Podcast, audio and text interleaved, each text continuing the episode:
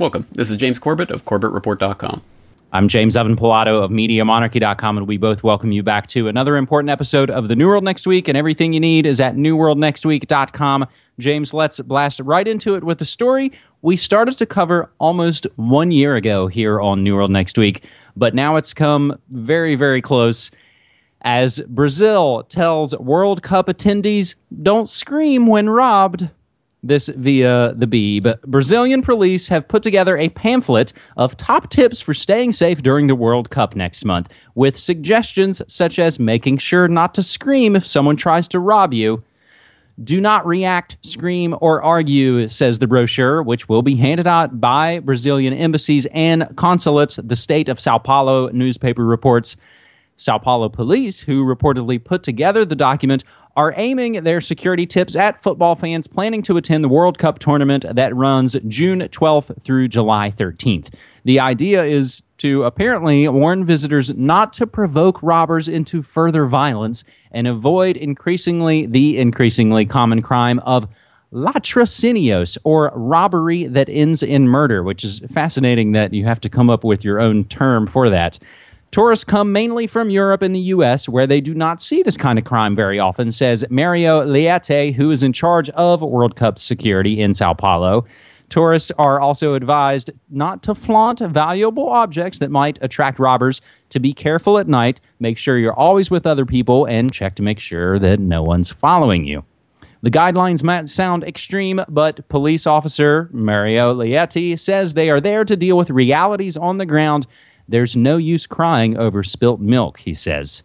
Brazil has one of the highest murder rates in the world. In twenty twelve, the United Nations Office on Drugs and Crime said twenty-five point two people are killed per one hundred thousand population.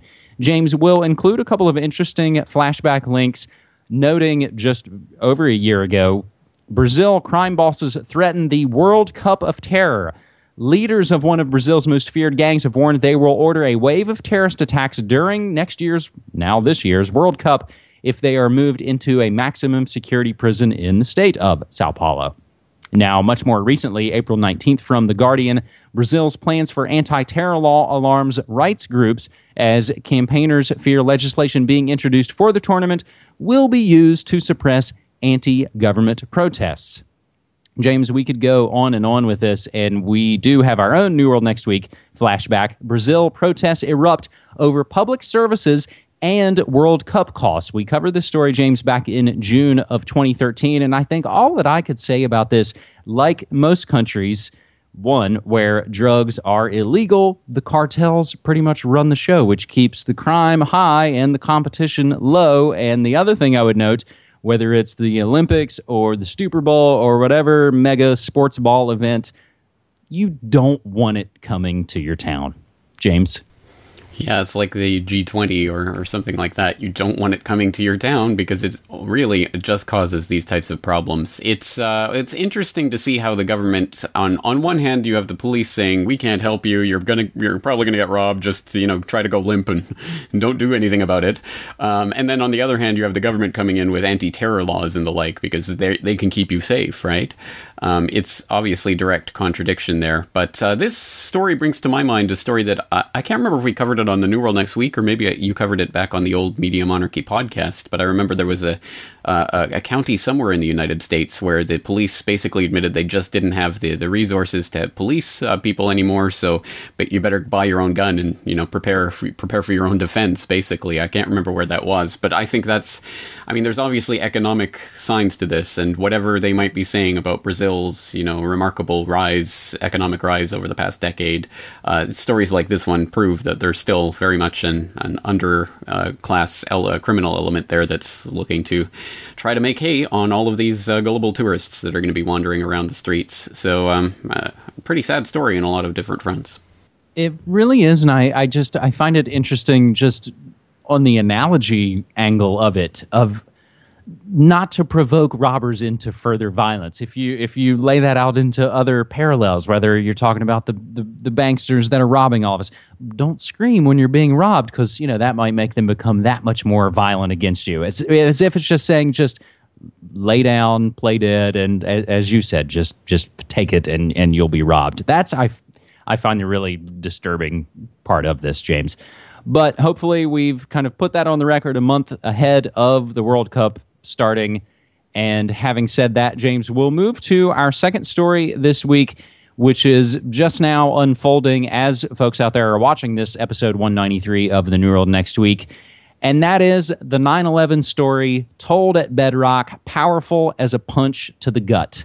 After a decade marked by deep grief, partisan rancor, war, financial boondoggles, and inundation from Hurricane Sandy, the National September eleventh Memorial Museum at Ground Zero is finally opening ceremonially Thursday, May fifteenth, with President Obama present and officially to the public next Wednesday. It delivers a gut punch experience, though if ever a new museum had looked right along like a disaster in the making, this one did, beginning with its trifurcated identity. Was it going to be primarily a historical document, a monument to the dead, or a theme park-style tourist attraction? How many historical museums are built around an active repository of human remains still being added to? How many cemeteries have a twenty-four dollars entrance fee and sell souvenir T-shirts? How many theme parks bring you repeatedly to tears?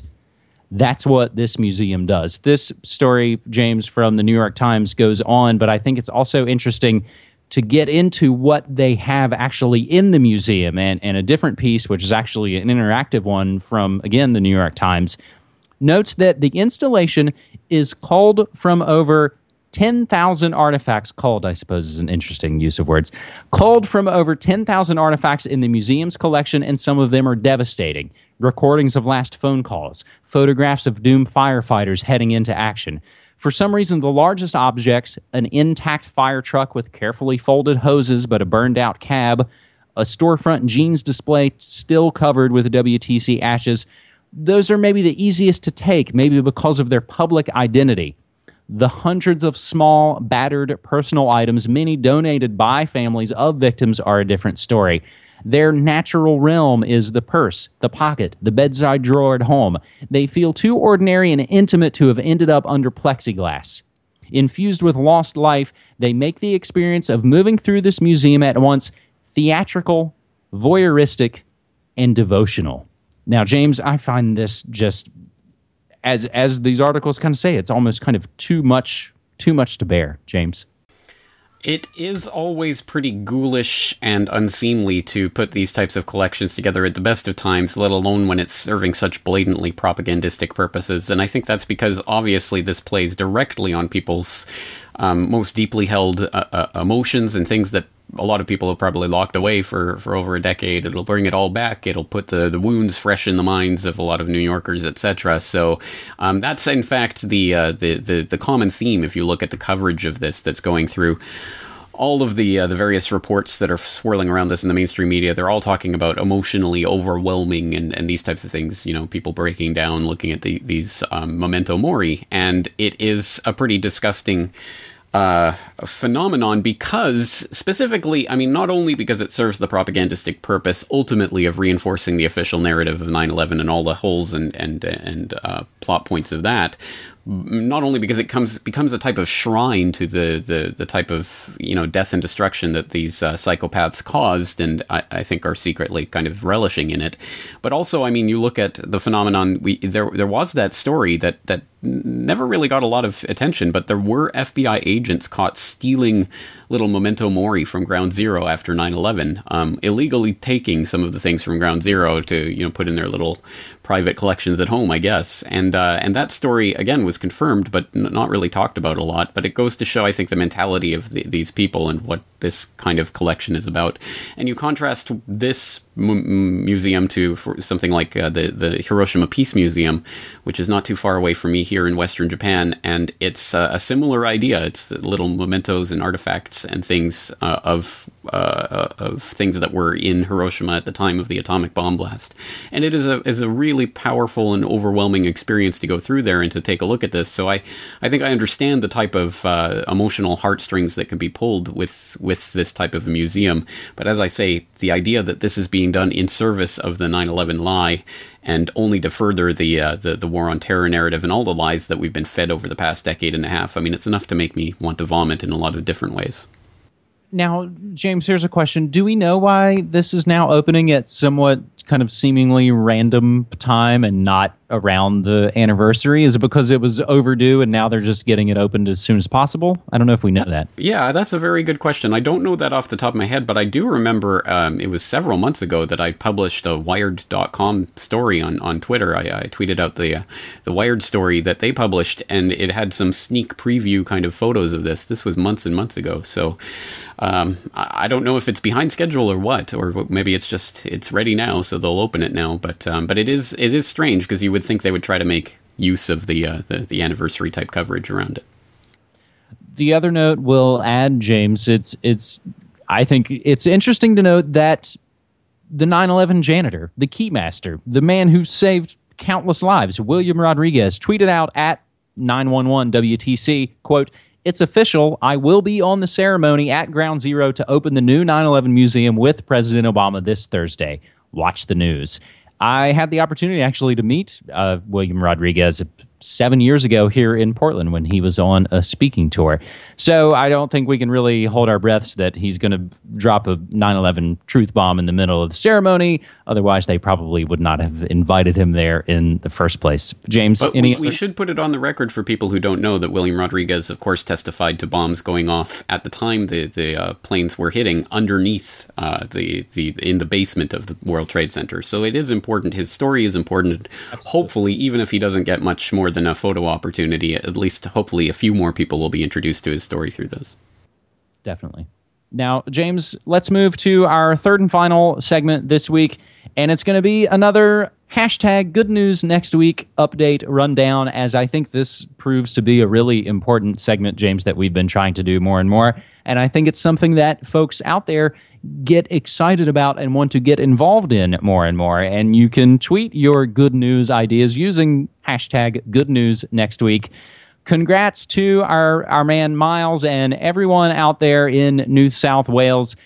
It's just been announced on the A B C, the Australian broadcasting company, that Metgasco's license has been revoked. Metgasco Drilling suspended, and the company referred to the Corruption Commission.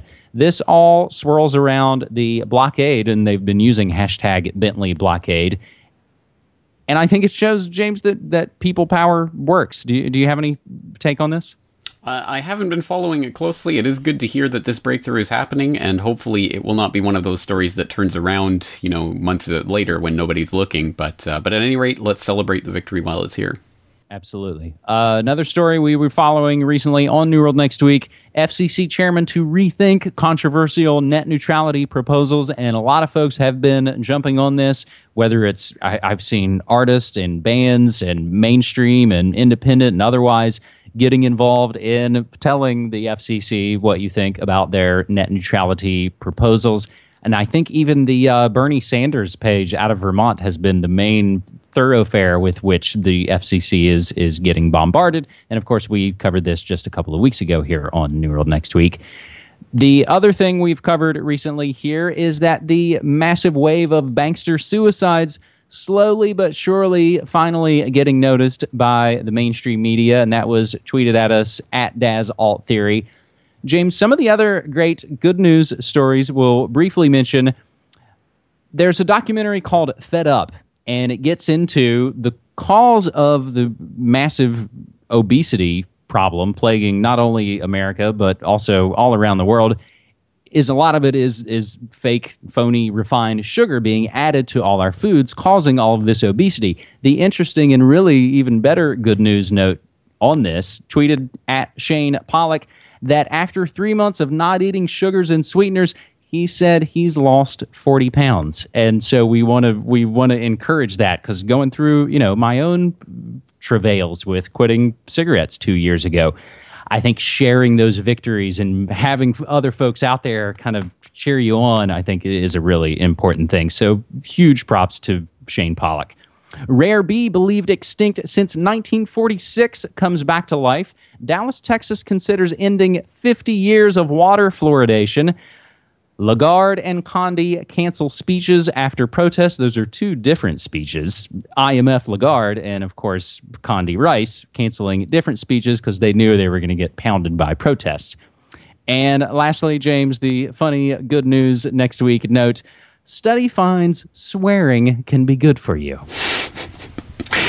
There are lots of choice words I would have to say if that is true, but I will save the ears of our of our uh, poor, unfortunate, uh, innocent little listeners uh, for, for for that. Well, uh, again, a lot of interesting and, and, and positive stories, and it is good to see more people going out there and taking action. So let's continue to highlight that. Again, if you do have your own idea for good news, please do tweet it out. Good news, hashtag Good News Next Week, or of course you can contact uh, James or I directly through our respective websites.